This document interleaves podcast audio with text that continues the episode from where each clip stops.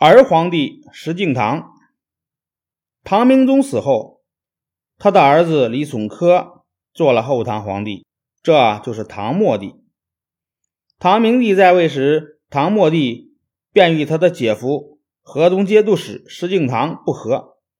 等到唐末帝登基后，两人终于闹到公开决裂的地步。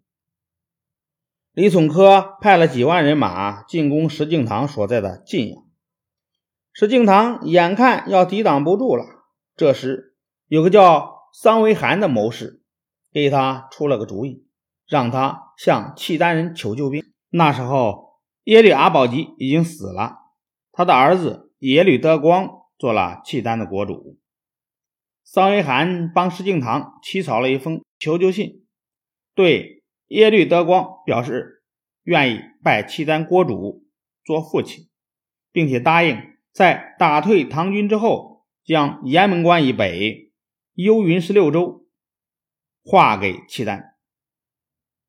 耶律德光正打算向南扩张土地，听到石敬瑭给他的优厚条件，真是喜出望外，立刻派出五万精锐骑兵援救晋阳。这样内外夹击，把唐军打得大败。后来。耶律德光来到晋阳，石敬瑭亲自出城迎接，卑躬屈膝的把比他小十岁的耶律德光称作父亲。经过一番观察，耶律德光觉得石敬瑭的确是死心塌地的投靠他，便正式宣布石敬瑭为皇帝。石敬瑭称帝后，立刻按照原来答应的条件。把幽云十六州划给了契丹。石敬瑭在契丹的支持下，带兵南下攻打洛阳，接连打了好几个胜仗。唐末帝被契丹的声势吓破了胆，在宫里烧了一把火，带着一家老少投火自杀了。石敬瑭攻下了洛阳，灭了后唐，在汴京正式做了中原的皇帝，国号为晋。这就是后晋高祖石敬瑭对契丹国主耶律德光感恩戴德，向契丹上奏章，把契丹国主称作父皇帝，自己称儿皇帝，朝廷上下都觉得很丢脸，只有石敬瑭毫不在乎。